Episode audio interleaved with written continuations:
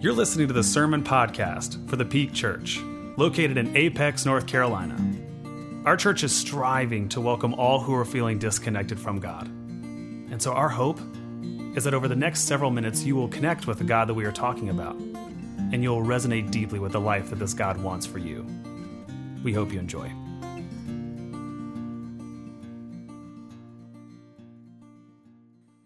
Good morning. My name is Amanda, and I am the associate pastor here at the Peak. I'm super grateful, uh, really grateful that you're here this morning. Um, because of the weather and the time change, I'll go ahead and tell you that you all get extra Jesus points just for being in the room. Sorry. To those of you who are worshiping online, we love you, but these are the, the tried, the true, and the faithful.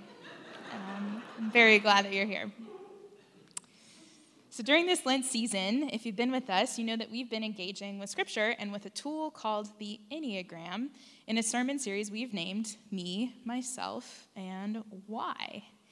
For some of you, we are speaking your language. You were so excited when you heard that we were going to be utilizing this tool during the next uh, few weeks of the life of the church. You were ready. You couldn't wait for us to get to the sermon about your number. Uh, for others of you, you might have been a little wary, having met the Enneagram fanatics I just mentioned before, once or twice. Uh, and for others, you have never heard of this tool before, but you are wondering if it might be a cult. And I can assure you it is not, although to be fair to you, the symbol doesn't do it any favors, right? but we've been moving through this tool, um, and it's been so helpful. So I want to put your concerns at ease. Um, and what I can tell you is that the Enneagram is simply a tool that acts as a mirror, right? It shows us very clearly who we are um, and who maybe we could be when we use this tool properly. Um, it is a tool that might tell us how we can grow more into the people that Scripture tells us God is always creating us to become. The Apostle Paul actually addresses this reality that on this side of heaven, we have limited vision. We can't see very well. But we also know that there's this process of salvation, this process of transformation that is offered to us through Christ Jesus. And that process will lead us to greater clarity of vision as we continue down the path. This is what Paul says uh, to his friends in Corinth. Um, in 1 Corinthians 13, he says, Now we see a reflection in a mirror, but then we will see face to face. Now I know partially, but then I will know completely in the same way that I have been completely known. So, in short, the Enneagram is an invitation to know as you have been known. It is an invitation to see ourselves and one another more clearly, and therefore to love one another better. So, this tool is not meant to be wielded as a weapon, it is meant to be a tool that prompts us into further love for one another.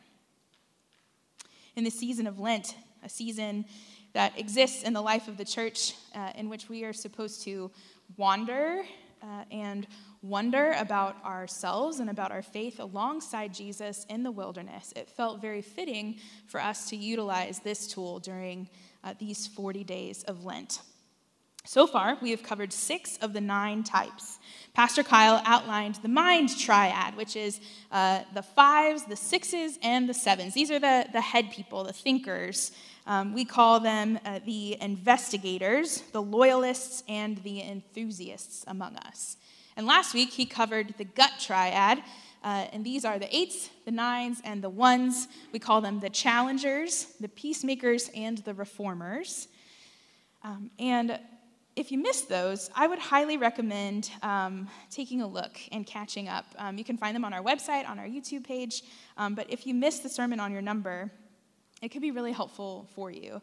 Um, I will say, disclaimer uh, if you've been here, you already know this. These sermons, um, especially when they're about you, they're very vulnerable. It feels very scary because it feels like uh, someone has been following you around and taking notes, and then they're reading the notes to the rest of the class, right? So um, you might see uh, in this mirror a clearer picture of yourself than maybe you wanted to. Um, but it's always meant to help us in a process of growth. So it's always meant to be um, helpful to you. Today, though, we're going to dive headfirst into the triad. So, this is the twos, the heart triad. This is the twos, the threes, and the fours. We're the heart people. That's where we process things. Uh, and our core emotion is shame. Boatloads of shame. That's an Avett Brothers joke. Um, one person laughed at it in the last service, and I think we got half a laugh over here this time, so maybe I should just um, quit while I'm ahead. Uh, So these folks are uh, the feelers. Raise your hand if this is you, if you're a two or three or four, or if you you know that you process things in your heart. Okay, these are my people. Hello. Hello, welcome. so we utilize our emotion and sensation in order to guide our decision making. So, for those in the heart triad, um, we can be people who are in tune with our own emotions when we're healthy, and we can also be in tune with the emotions of other people when we're healthy. As you might imagine, Jesus actually has quite a lot to say to us about our hearts. If you've ever read the New Testament, you know that's true.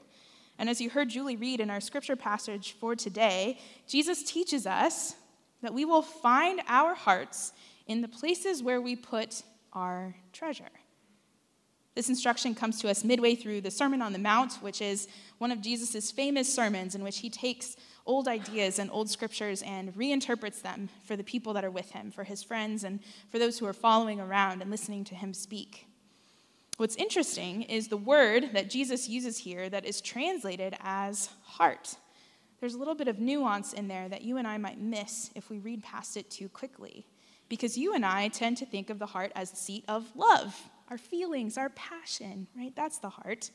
It's like Valentine's Day, right? Um, those, those are the kind of things that live in our heart, all of our feelings, all of our love. But for Jesus and his friends, when they use the word kardia, which is the word used in this passage, what they mean is that the heart is also the location of thought and intention and moral disposition. So not only are our hearts the places inside of ourselves where we keep love and feeling and passion, but they're also the places inside of us where we consider where we weigh the options, where we decide, and ultimately where we determine the kind of person that we are going to be. This instruction from Jesus about treasure and about our hearts uh, begs the question what is our treasure? I don't know about you, but I don't exactly keep a chest full of like gold and diamonds and rubies buried in my backyard. Um, I'm not a pirate. Uh, so if treasure isn't that, uh, then what is uh, Jesus referring to here? Well, we know that it can't just be money, at least for the people who were present when he was sharing this teaching. Those people uh, who followed Jesus, the 12, and the others who are listening in, were almost certainly not materially wealthy people. These are people who likely lived in poverty their entire lives. And I think it's really important for us to remember here that Jesus also lived in poverty his entire life. But the disciples don't laugh Jesus off the stage when he talks about their treasure, or they don't laugh him off the mountain in this case. Um, they take him at his word here. They take him seriously. They, they're picking up what he's putting down, right? They understand him. So they clearly know that Jesus isn't just talking about their money, however little of it there may be.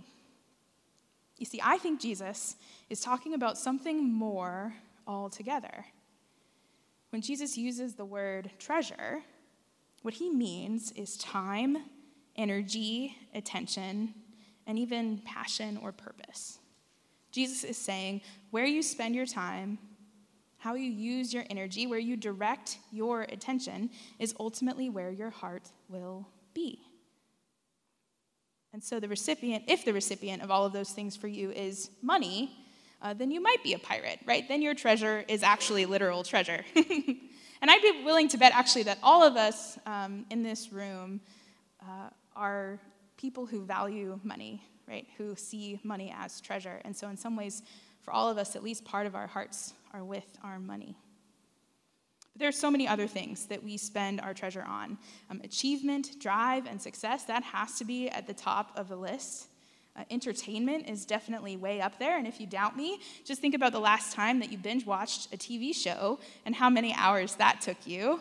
Um, I'm not embarrassed to say that I have now rewatched Ted Lasso for the sixth time, I think, um, and it is still equally as wonderful. But I spend a lot of hours doing that, so that's probably one of the places where I spend my treasure. Family is also up there um, probably toward the top for most of us, right? In some way, we give our hearts to these things. We spend our treasure on them, and it changes us. It influences our feelings, our emotions, our passions. It impacts our thinking and our decision making and even our morality. Not always for the better. For those of us who are in this heart triad, which I will be bold enough to admit includes me, I am a two, which should come as uh, not a surprise to anyone who actually knows me. Um, but the top recipient of our investment of treasure in the heart triad is our image. We are so concerned with the way that we are perceived that we will throw our treasure at whatever will help us become more likable. Uh, so that plays out in different ways for twos and threes and fours, but ultimately the question that we ask ourselves in the heart triad is the same. And that question, that question is Am I enough? Am I enough? So for the two, for the helper, this emerges in an ongoing struggle uh, between a deep desire to be loved and cherished and a deep seated fear of rejection. Twos are constantly asking ourselves, Am I worthy enough? Many twos find themselves filled with a desire to serve other people from a place of love and connection. And at their core, twos genuinely enjoy helping other people in whatever way they can. When it comes to the Enneagram, I really always love to think about how each of the numbers would um, function on a road trip with you. Uh, and so, our sweet, sweet twos uh, would be the people with a giant bag full of snacks of every kind, like sweet, salty, savory. They've got you covered. They have uh, the perfect pillow and a fuzzy blankie for when you get cold. And they've made you a playlist that has all of your favorite songs on it.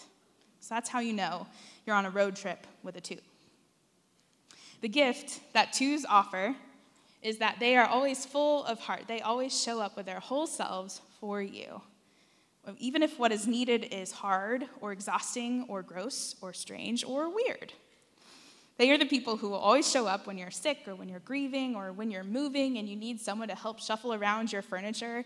There was a period in my life where um, I was uh, in grad school and my friends moved a lot, I moved a lot, and so I felt like I was helping somebody move just about every other weekend. I was like, I don't even need to go to the gym. I know I'm going to be lifting someone's couch this weekend. So um, that's, that's the twos. Twos will always show up whenever you need them. But the liability of twos is that it can be so hard for them, for us, uh, to sort out boundaries. It's like a bad word for a two. Don't ever say boundaries to a two. That's a joke. Please say boundaries to a two. We need your help, please. Um, an unhealthy two will have a lot of trouble establishing a boundary between helping from a place of love and connection and helping out of a fear of being rejected, right? Out of a, uh, a fear of not being loved. And this is where the shame comes in. Twos can become so immersed in a quest to receive love because deep down they are ashamed at the possibility that they might not be deserving of love at all. Love then becomes something that is earned rather than freely given. And rejection is always this sort of looming specter off in the distance, waiting to swoop in and steal the kindness of a two and turn it into bitterness. Or maybe even a, a desire to manipulate other people to receive their love. So, in order for twos to collect our treasures in heaven, we have to find a way to spend just as much time and energy and passion caring for and serving ourselves as we do for other people. For the two, they must engage in what you might call boundaried service. We kind of made up that word. Boundaried service. I think it's a real word. It's an adjective. Boundaried service. Service that has boundaries is what uh, the two's goal needs to be in their life. And along with our twos, we all need to figure out how to navigate healthy boundaries when it comes to what we owe to other people, what we want to offer to other people, and what we owe to ourselves and to God, what we need to offer to ourselves and to God. This is how we can, um, as twos and as people with hearts, all of us have a heart, right? This is how we can invest our treasure in places where our hearts might actually be able to thrive. The best advice that Jesus offers to that end is that we must love God with all of our hearts and with all of our minds and with all of our strength, and we have to love our neighbors as ourselves. And that advice from Jesus is dependent upon the fact that we love ourselves. So that is how Jesus would coach the two to operate in the world. Now, the threes in the room have been patiently or impatiently waiting on the edge of their seat for us to finally get to their number because they already know everything I'm about to say about them. And not only that, uh, all of their answers are right, by the way, they have won, and they have already set goals in response to this sermon that I have not preached yet, that they will have accomplished by the end of the week. Um, after the first service, Pastor Kyle, who is a three, texted me and said, In classic three fashion, I watched your sermon while I was on the treadmill. And I was just like, Why are you like this? so the threes in the room um, are the, uh, the achievers, right? The people who always want to accomplish, people who always want to win. Um, they are concerned with being valuable, with having value. And their worst nightmare is being worthless. So, threes are always asking the question Am I good enough? Threes are often looking for the way to win, to be at the top, because they are full of desire to value others and to be valued. At their core, threes genuinely want to be the best version of themselves. And they also want to be surrounded by all the best people and all the best things. Our driven threes would, of course, be the drivers on our road trip. And they would have uh, the, the route planned out so that you will get there the fastest, most efficient way possible. But also, they will have an itinerary uh, that will take you to all of the best places that you could possibly go on your road trip. And you have to follow that itinerary, right?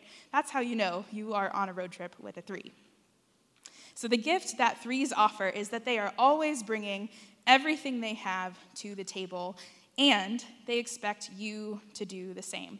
So, like I mentioned, Pastor Kyle is a three. It won't surprise you to know that Julie, our executive director, is a three, and Caroline, our children's ministry director, is a three. And they are a gift to this church because they push us to be the most excellent version of ourselves, the church that God is calling us to be. If you're ever bored one day, I would invite you to come here and follow around Julie and Kyle and Caroline and see not only how much work they get done, but the quality of the work they get done. And you will be impressed or exhausted or both, or if you're a three, you're to jump in and you're to help them. So, threes are so valuable to any team that they are on, but the liability of threes is that they can become so wrapped up in their image, so concerned about how they are perceived in the world, that they lose track of who they are. They lose a connection with their truest self. And so um, they, they just can fall into these traps of becoming a workaholic or making everything into a competition that they have to win. And the more that they do that, the more harm that they're doing to themselves and to other people around them. The shame of being anything less than excellent drives them to try to operate at 100% all of the time, which the rest of us know is impossible. Can't do that. So, in order for threes to collect treasures in heaven, they must find a way to balance striving to be the best and connecting with their true selves. Threes must engage the world with what we call genuine ambition. So, along with our threes, we can and we should strive to achieve great things. We should all be doing that. But we also have to stay true to ourselves and to God. We can never compromise our values and our heart for the sake of winning, for the sake of being the best. If a three can strike that balance, if we can all strike that balance, we will find um, that we have the capacity to be our genuine selves and that our genuine selves are the best version of ourselves we'll find that we can be people full of heart, people who have these strong values, these strong commitments that make us who we are. Jesus so helpfully reminds all of us who maybe strive a little too hard for perfection I didn't come to call the righteous people, but sinners to change their hearts and lives. So, for all of the achievers among us, it's important for us to remember that Jesus comes to us to transform us, not because we are perfect, but in spite of the fact that we are not. Uh, Jesus comes to us in spite of our flaws and the things that we're still working on, and chooses to be with us in that and transform us through it. That's the promise of Jesus to the threes in the world. Now, unlike the threes, the fours in the room have been hoping this moment would never come. They've been dreading this part of the sermon because they would tell you they aren't really a four. In fact, they're not any number at all. They don't fit into your little box, you square, so take it back. So, fours, the individualists, are constantly concerned with uniqueness, and their worst nightmare is uniformity. They are always asking the question Am I special enough? Fours are often searching for ways to differentiate themselves, to resist the pressure of conformity, to celebrate the parts of themselves that are so different from everyone else around them. At their core, fours genuinely want to be themselves and they want that person to be unlike anyone who has ever lived before or will ever live again. so, our unique fours would be the people on the road trip who leave without a plan. They will just go wherever the wind takes them, and they'll make you stop for pictures along the way. Um, and at the end of the trip, they'll create a photo album of like crooked telephone poles or something very artistic like that. So that's how you know you're on a road trip with a four. The gift of fours is that they are always searching for what is unique, for what is authentic, and for what is beautiful. They are creative and romantic, and they're out of the box thinkers who see the world differently from the rest of us. Fours can take the most ordinary of days and make it feel extraordinary, make it feel special, make it feel inspired. And they're able to see the beauty in the world and in the people around them in ways that the rest of us might miss altogether. So, fours are a gift. But the liability of fours is that they can become so focused on being unique, on being different, that they disengage from community altogether. Um, they begin to look down on anyone who conforms, who tries to be normal, and then they become extremely judgmental and harsh. The shame of potentially being just like everybody else weighs on them to the extent that they just withdraw altogether. So, in order for fours to store up their treasures in heaven, they must be willing to recognize their need for community and connection. They have to be able to see their unique place in the larger world and the reality that the world needs them to be present. Fours must engage the world with communal authenticity. That is what fours always have to be striving for. And if they can learn to embrace others, even as they are embracing their most unique self, what they will find is that every single person is just as unique and wonderful as they are. They'll find that their hearts can be connected with the hearts of other people like a puzzle and create this beautiful picture of the world as it could be. Jesus promises us there will be more joy in heaven over one sinner who changes both heart and life than over 99 righteous people who have no need to change their hearts and lives. For the individualists among us, we are reminded that becoming more like Jesus is not a road to losing your identity, it's actually a road to transformation. And every single one of those transformations will be celebrated individually by God. So, twos and threes and fours, this is us. This is the heart triad. And in health and in seasons of growth, when these folks have work to do, we, the rest of us, can learn so much about ourselves and about the world through these people, through these heart led folks. In fact, one of the things that the heart people already know is that what the world needs most right now is heart. The world needs people who are in touch not only with their feelings and their emotions and their passions, but also with their thoughts and with their intentions and with their morality. The world needs people who lead with their hearts first, which, if you're a heart person, you know can be a really dangerous thing. There's this author named Elizabeth Stone, and she writes this Making the decision to have a child, it is momentous. It is to decide forever to have your heart go walking around outside your body.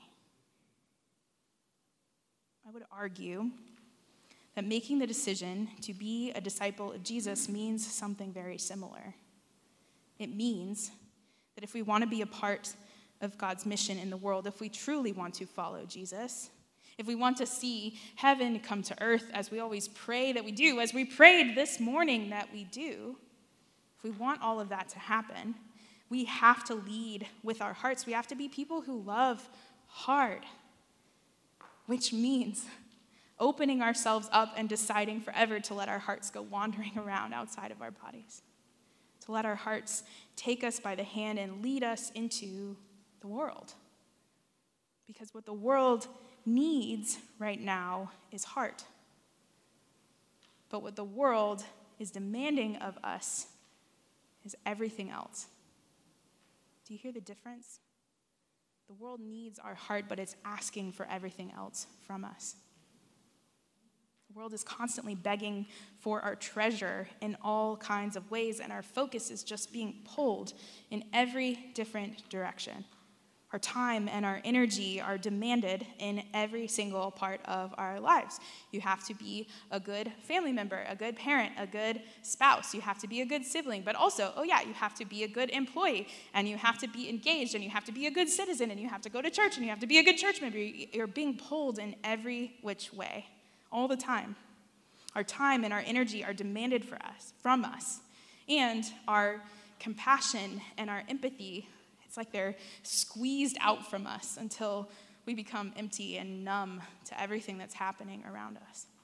Our passion and our purpose, our mind for what they can produce, for how they can be monetized in a world that values money above all else. Most of us are giving all of our treasure away all of the time, and meanwhile, our hearts are shriveling up inside of us. And what Jesus understands is that when we are so focused on giving everything else away, when we throw our pearls in the mud before swine, as Jesus says, we do lose our hearts. Instead of leading with them, instead of letting them walk around in the world, we lock them up tight in, in a cage of our own making because the world is demanding too much from us. So it might be better just not to offer anything at all, especially not our hearts. Because what if they get trampled? What if they break? And so, our response to this great need of the world is to reject it altogether. Twos do this by becoming resentful and bitter and shutting down. Threes do this by pressing forward, pretending everything's fine. Fours do this by withdrawing and isolating and shutting the world out. But we all do this in one way or another. The world needs our hearts, and we just give it everything else instead. But the good news for us is that Jesus knows how to offer his heart even when the world is asking for everything else. In fact, Jesus models it for us. If you've ever been a part of Catholic spaces, chances are you've seen images like this. So these are three different cultural expressions of what is known as the Sacred Heart, or the most sacred heart of Jesus.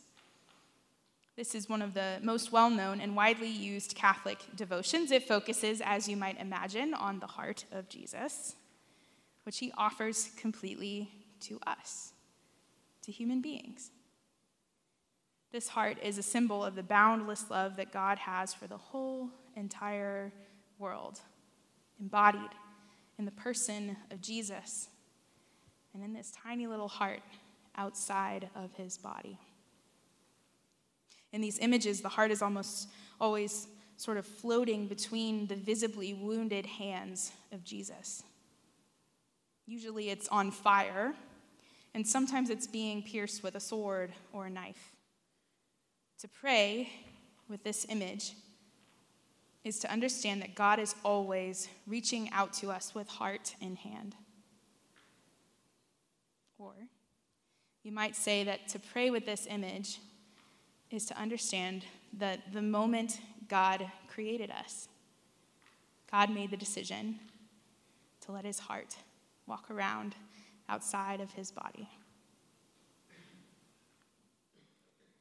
You see, Jesus knows the temptation is for us to put our treasure in places where our hearts can never survive.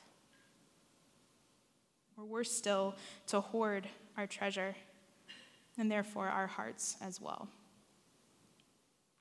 And so the invitation from Jesus is actually just to do as he does to liberate our hearts from these cages that we put them in, and instead to share them with this world that so desperately needs them.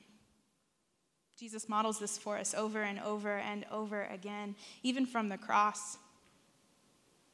At the end, he says, Father, into your hands I entrust my life.